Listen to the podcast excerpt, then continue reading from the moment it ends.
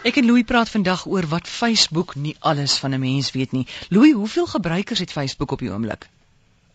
Amore, dit is ongelooflik. Ek, uh, ek wil amper sê, ek slaan my hande elke keer te saam as ek sien hoe groei dit.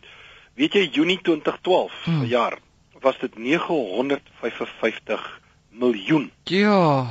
nege honderd vyf en vyftig miljoen gebruikers. Weet jy, dit is drie keer, net so bietjie... Uh, uh, Ek wil amper sê net so bietjie meer is drie keer die getal inwoners van die V S A. En hulle sê ook, hulle spog nogal daarmee dat as dit 'n land was, mm. was dit die derde grootste in die wêreld. Net China en jo. India wat groter as Facebook is.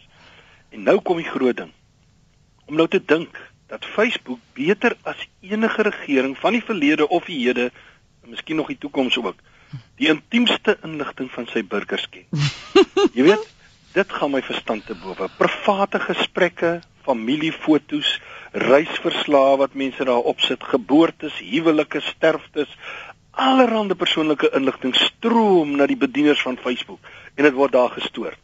Jy weet, hulle hulle die om, op die oomblik die mees omvattende datastel wat oor die sosiale gedrag van mense opgebou is. En en baie luisteraars, glo ek, se persoonlike inligting is moontlik deel hiervan. Hulle sê daar's honderd petagreep. Nou weet jy hoe groot is 'n petagreep? Nee. Dis 'n 'n petag 'n petagreep is is natuurlik een miljoen gigagrepe. So honderd uh, petagrepe is honderd miljoen gigagrepe. Ja. Nou, o, hoe kry Facebook het reg om al hierdie persoonlike data te versamel? Facebook is briljant. Uh, en ek moet dit vir hulle toegee. Kyk, hulle ken uh, hulle ken hierdie uh, wil ek amper sê belangrikheid van sosialisering van mense. Ons hou daarvan om te sosialiseer. En op grond hiervan het hulle 'n klomp, wil ek amper sê, briljante maniere uitgedink om persoonlike data te versamel. Want hulle kry mense heel om heel gereedelik uh, profiele op te stel. En in hierdie profiele vertel hulle vir ons wat is hulle ouderdom, hulle geslag, baie gee hulle e-posadres, hulle verhoudingsstatus of hulle getroud is of enkel is.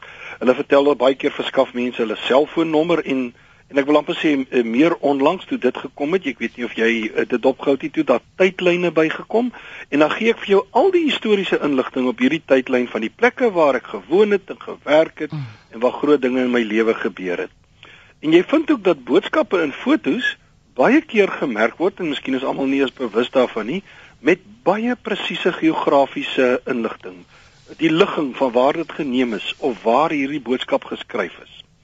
En dan natuurlik hierdie groot ding wat hulle het uh, van ek hou van of ek hou nie van nie, die like en die dislike. Daardie knoppies wat mense so aanhoudend uh, druk en sê, ah, ek hou hiervan wat jy geskryf het. Nou, dis reg oor die internet. Dit is nie net op Facebook nie. En ek kan baie maklik dan sê, maar ek hou van hierdie handelsmerk, ek hou van die produk of hierdie inligting of uh, ek het na R S G geluister, ek hou van dit. En dan wat ge, wat gebeur is natuurlik is dat alles aan mekaar verbind word en gemerk word. Daar selfs sekere toepassings en webwerwe wat die inligting outomaties aan Facebook deurgee. As jy 'n nuusartikel lees of 'n lied luister, uh, jy hoef nie eens die hou van knoppie te klik nie, dan gaan dit deur. Nou koppel nou al hierdie inligting aan 'n kaart van die sosiale verbindinge en verhoudinge van gebruikers. En Facebook beskik oor 'n ongelooflike ryk rekord van jou lewe, van jou interaksies, van jou belangstellings, van jou verbindings, waar jy gewoon het en gewerk het en weet wat jy is. Ongelooflike ryk inligting. Nou ontleed Facebook hierdie persoonlike data op hulle bedieners. Weet jy, uh, am, Amore, tot onlangs het um, Facebook nie veel met hierdie waardevolle data gedoen nie, maar nou moet ons onthou, onlangs het uh, Facebook 'n openbare maatskappy geword en daar's nou geweldige druk op hulle en daar was so 'n bietjie probleme na hulle genoteer was, so daar's baie druk op hulle om nuwe inkomstebronne te vind. En daarom het Facebook baie skielik intens begin kyk na hierdie waardevolle skat van data wat hulle het. En daar's 'n man, uh, Cameron Marlow, by Facebook. En hy noem homself die residensiële sosioloog van die maatskappy. En hy het 'n gedigtespan van twaalf navorsers saamgestel waarmee hulle begin het, maar die span is nou vinnig besig om uit te brei. En hulle noem hulle self die data wetenskapspan. En hierdie span gebruik wiskunde uh, en programmering en sosiale wetenskap om die gebruikersdata vir insigte oor menslike gedrag te begin myn. En kyk, besigheid wil nog altyd graag verstaan hoekom mense op 'n sekere manier optree. En besigheid is bereid om baie daarvoor te betaal as ons dit kan verstaan. Nou, gaan dit net oor die verstaan van menslike gedrag of gaan dit oor meer as dit?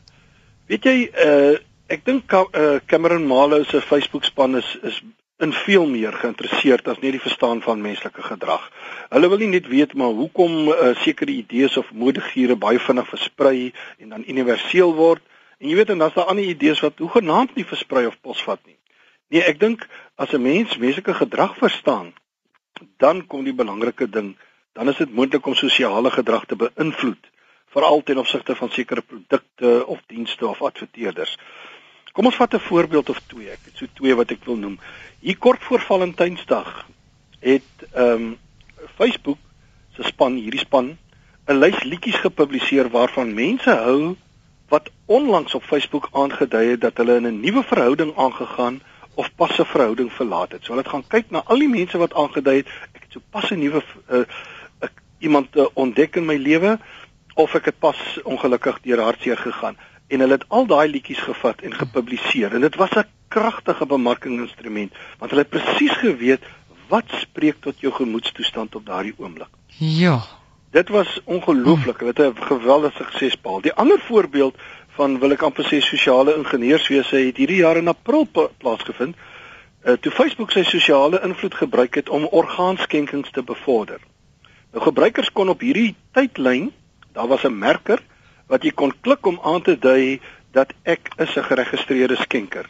En dan het hy dadelik 'n kennisgewing na al jou vriende toegestuur. Nou ja, nou begin hier 'n geweldige soort van mededinging, want dit dit het gelei tot sosiale druk, wil ek amper sê, hierdie nuwe funksie. En die registrasie vir orgaanskenkings het met drieëntwintig persent toegeneem. So ek dink dit is waaroor dit gaan, die feit dat ons mense kan kry om iets te doen. Ja, dis 'n groot ding daai, dis 'n magtige kommunikasiemiddel. Dis seker net die begin. Ekskuus tog, wat sê jy, wapen? Ja, ek wou dit ook amper sê. Louis, dis seker net die begin, hè? Ek dink ek dink jy's reg. Ek dink dit is voorwaar net die begin. Jy weet, na mate hierdie span uh, van Cameron leer hoe klein veranderingkies op hulle webwerf mense se gedrag buite Facebook kan verander, hoe meer geld gaan hulle maak.